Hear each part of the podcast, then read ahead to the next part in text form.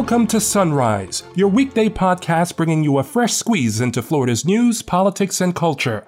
I'm your host, Tramel Gomes, reporting from the Florida Capitol as Congressman Charlie Crist calls for the firing of Florida's new Surgeon General for changing the state's COVID protocols in schools. The leaders at the top of the state on this issue would be saying it's okay to send kids with COVID into classrooms is unconscionable. It's, it's remarkably unbelievable. Once again, a speaker at Governor DeSantis' press conference spreads misinformation as he decries the loss of failed and dangerous experimental treatments for COVID 19. In the beginning, hydroxychloroquine worked, they grabbed it. More recently, ivermectin worked, they grabbed it. Now they're grabbing our Regeneron. South Florida Congresswoman Frederica Wilson rails against the Biden administration over the treatment of Haitian migrants. I'm pissed. That's the word I have been using because it's it's a humanitarian crisis and we have to deal with it.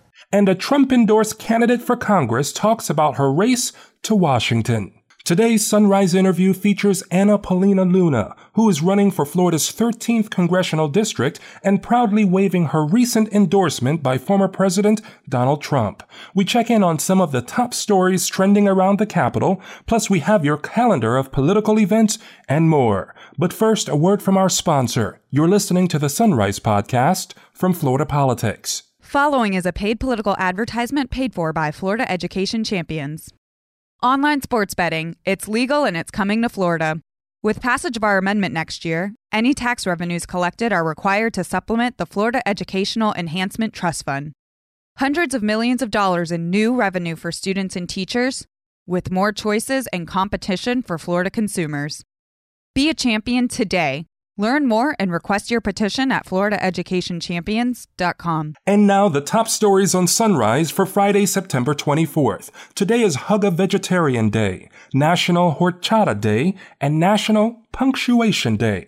On this day in 1957, racial desegregation took center stage when federal troops were dispatched to Little Rock, Arkansas to maintain order and enforce the right of black students to attend the local public high school. The primetime American television news show 60 Minutes debuted in 1968, and Babe Ruth played in his last baseball game for the New York Yankees at Yankee Stadium in 1934. Alachua County Public School Superintendent Dr. Carlee Simon says they will not be following the new rule announced by the new Florida Surgeon General, Dr. Joseph Ladapo, which leaves it up to parents to decide whether or not their child should quarantine after getting exposed to COVID-19. Officials with Orange and Hillsborough County say current policies remain in place as they review the new changes. Democratic Congressman Charlie Crist, who is running for governor, held a virtual press conference and is calling for the removal of Dr. Ladapo over the new rules. Oh, I think what the governor and the surgeon general are doing is, is not about keeping children and teachers safe. I think it's exactly the opposite. Uh, it is reckless, as, as some of our guests have already uh, testified, if you will. The new regulation goes against earlier guidance that kids exposed to COVID should stay home until the virus clears out of their system. Leaders at the top of the state on this issue would be saying it's okay to send kids with COVID into classrooms is unconscionable. It's, it's remarkably unbelievable. And uh, I, I can't believe we're having to address it this way. Crist is also calling on other school districts to keep pushing back. Uh, fight back on this ridiculous uh, approach from the governor and the surgeon, new surgeon general. Um, I, I, mean, thank God for those 13 school districts that have done what they have done. Um, it's vitally important for them to do what they're doing, which is which really is putting the safety of these their students and the safety of the teachers first and foremost. Continuing on his tour to promote early treatments for those who contract the virus, Governor Ron DeSantis introduced a speaker to share his personal story recovering from COVID. However, Charles Craig, a handyman and contractor, wasn't too pleased about the loss of experimental treatments. In the beginning, hydroxychloroquine worked. They grabbed it. More recently, ivermectin worked. They grabbed it now they're grabbing our Regeneron. I just want to thank the governor for doing everything in his power to stop it. Those monoclonal antibody treatments are still available but in limited supply as more is being distributed to other parts of the country, according to the Biden administration. But the governor says that's not a good enough reason to slow Florida's supply, so he's exploring other options. Our announcement today uh, that, that, we have secured a shipment of the sotrovimab, the newest monoclonal antibody from GlaxoSmithKline, uh, that's showing uh, that we're going to leave no, no stone unturned. And if there's somebody that needs a monoclonal antibody treatment, we're going to work hard to get it to them. This is a different brand than the Regeneron, but quite frankly, it's had phenomenal success so far in every metric that's been studied. Today's Sunrise interview is with Anna Paulina Luna, who is once again a candidate for Florida's 13th congressional district. That seat is currently held by Congressman Charlie Crist, who is running for governor again. Luna has picked up her second endorsement from former President Donald Trump and is here to talk about her race to Washington. What we're really seeing right now is this massive spending, I think being passed by people who don't necessarily understand what it's like to have your average jobs and because of that, I believe that I bring a really common sense approach to not just legislation, but also perspective on policy. And so that's exactly why I'm running. I'm hoping to bring a different set of eyes. I'm hoping to bring change. And I'm hoping to really make it so that this type of process is a process that we can all participate in. It's just not that left for the elites. All right. And I see you've picked up a key endorsement from the former president. Tell us about that. Yes, sir. Um, I was very fortunate enough to meet actually with President Trump for about 40 minutes last week. And, you know, throughout my entire campaign, not just last time, but this time, I've had fewer, a few interactions with him and he supports me. And I'm really grateful to have his support this go around. And, you know, I think at the end of the day, when you realize that, you know, you're standing in front of someone that was essentially able to broker peace with North Korea um, it was it was a big honor for me. So that's something that I'm very happy about. While they are opponents, Trump called them RINOs, Republican in name only. Do you agree with that? And why can it be may the best man or woman win? I think right now the problem that exists within the Republican Party and the problem that many voters feel is that our core values of, of what we are supposed to represent have been forgotten. And that is something that President Trump basically won his election off of in 2016 is that people want to ensure that when you know you, someone's going to Washington D.C. that they are fighting for the common man, not for special interests, not for that greasing the wheel effect that we see so commonly out of Beltway, Washington D.C. And I absolutely agree with his comments. I think that, you know, part of the reason why I was fortunate enough to receive the support of the voters of Florida 13 last time is because I pride myself on being funded by people power and people dollars and not special interests. And there's nothing that's changed about that. And I think right now, with what we're seeing in the political climate, you know, regardless of what party you are, there's a huge problem with special interest money engaging in the political arena. And so I'm very fortunate to receive his endorsement.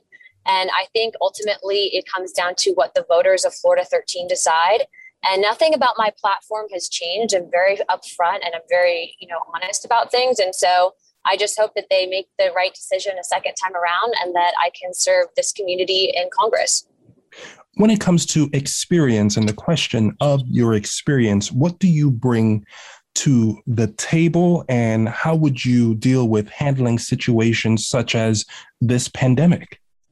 So I can tell you that I have kind of a twofold experience, basically, um, a twofold experience about myself, right? So the first one would be I might be young, right? So I'm I just turned 32, but I feel like I've lived many lives in how I grew up, what I went through, and just having that life experience that sometimes you just can't read in books. And then when I decided to get into politics and essentially divert from going to medical school, I realized that I did it kind of from the ground up. So they always say that the best bosses or the best CEOs always worked different levels in that job and they understand what it's like, right? So, like, I started in the grassroots sector. I was traveling around the country, engaging and talking to college students across the country, not just in one area. Then I went from there to being a national director um, for Turning Point USA. And then I followed on by being a producer actually for PragerU and really targeting with messaging. I went from there to becoming an author. I now have a podcast host with Speaker Newt Gingrich on the uh, Gingrich 360 network. And I can tell you that what's important is messaging. What's important is ensuring that people are using the right terminology, the right words. And because I've gone through all of that, because I've really been able to, I think, understand how to communicate not just with the older generation, but for the younger generation as well, I think that that makes a huge difference because we are seeing in politics that there's this age gap, right? So, like people like you and I, we communicate largely, we use podcasts, we use social media. The older generation might not necessarily do that. So, there is a gap in information from the younger generation to the older generation. Um, as far as handling the pandemic and basically answering your question, I can tell you that for myself, I've always been a firm believer in ultimately letting the states decide how to best handle the situation. And I think that in general, there is no one size fits all approach for a place like New York versus a place like, you know, Idaho that might have these smaller, more rural communities. So that is how I would continue to address it and approach it. In deciding whether or not to do things like masking, to keep people safe or vaccination mandates in public schools and in areas where a lot of people congregate. What do you do in making those decisions? Well, you have to first look at the data. I can tell you that for someone like myself, I was in the military. I was in the instance where I was not able to choose whether or not I was vaccinated. So I've ultimately been probably vaccinated against everything under the sun. But the difference is is that you have to respect people's decisions for what they put into their body. And so i think that that's a very personal decision that's best let left up to people to decide. As far as the masks go there was a huge issue with that because as you know dr fauci was back and forth on those comments throughout the initial response of COVID 19. There was a lot of information that we even heard from at the time candidate Biden and candidate Kamala Harris about whether or not they would be mandating vaccines. And then also to the follow up saying, you know, Kamala Harris didn't want to take a vaccine. So I think that the American people ultimately should be left to decide that. But I think that right now, with what we're seeing in regards to how our economies are opening back up and how people are able to receive the treatment that they need, I just hope that people you know make those decisions and that it's best for their family. And i've always been a firm believer in you can help yourself better than government can. Do you see a point on and lastly on this point where there might be a need for someone like government or an entity like government to for the greater good of all to minimize the impact of something like a pandemic from spreading by encouraging masking or encouraging vaccinations I think that there's a huge difference between encouraging and mandating, right? Because you have to remember that there's also this aspect of when you're talking about vaccines and when you're talking about that whole approach, that there is a large section of the American people that have their right to religious freedoms as well, right? And so I think that the government can encourage, but I don't think that they can force. And that's one of the greatest things about being in the United States is that throughout time, we've had the ability to adjust appropriately.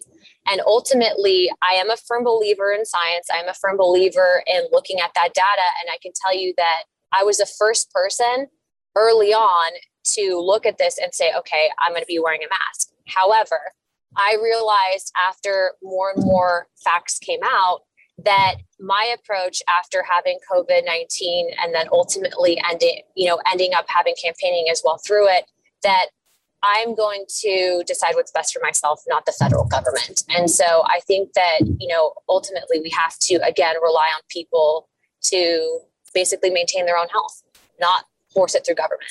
Well, Anna Paulina Luna, thank you so much for taking this time to speak with me. I really appreciate your time. Thank you. God bless and have a good day. Here's your calendar of events. The Medicaid Pharmaceutical and Therapeutics Committee, which makes recommendations about a preferred drug list in the Medicaid program, will hold an online meeting starting at 8:30 this morning.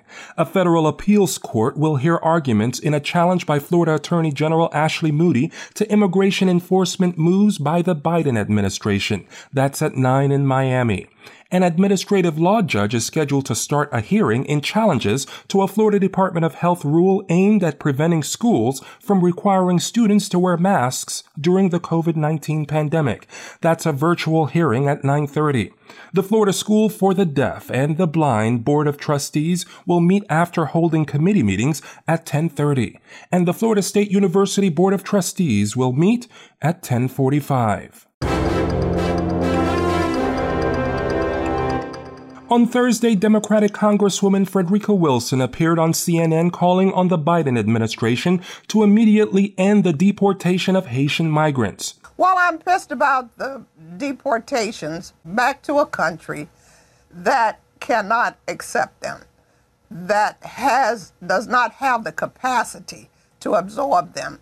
Democrats and human rights groups have been criticizing the Biden administration for standing by its decision to send back thousands of Haitian migrants, as well as its use of the Trump era Title 42 policy, which allows border officials to deport migrants without providing them the opportunity to declare asylum. Daniel Foote, the U.S. Special Envoy to Haiti, resigned in protest over what he calls the inhumane treatment. We begged him not to leave to try to work through all of the difficulties, but we could not convince him.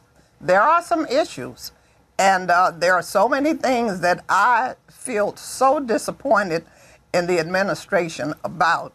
In fact, I'm pissed. That's the word I have been using. And finally, as you jumpstart your day, thanks for tuning in for today's sunrise. I'm Tremel Gomes at the Capitol, inviting you to join us again next week for a fresh squeeze into Florida's news, politics, and culture.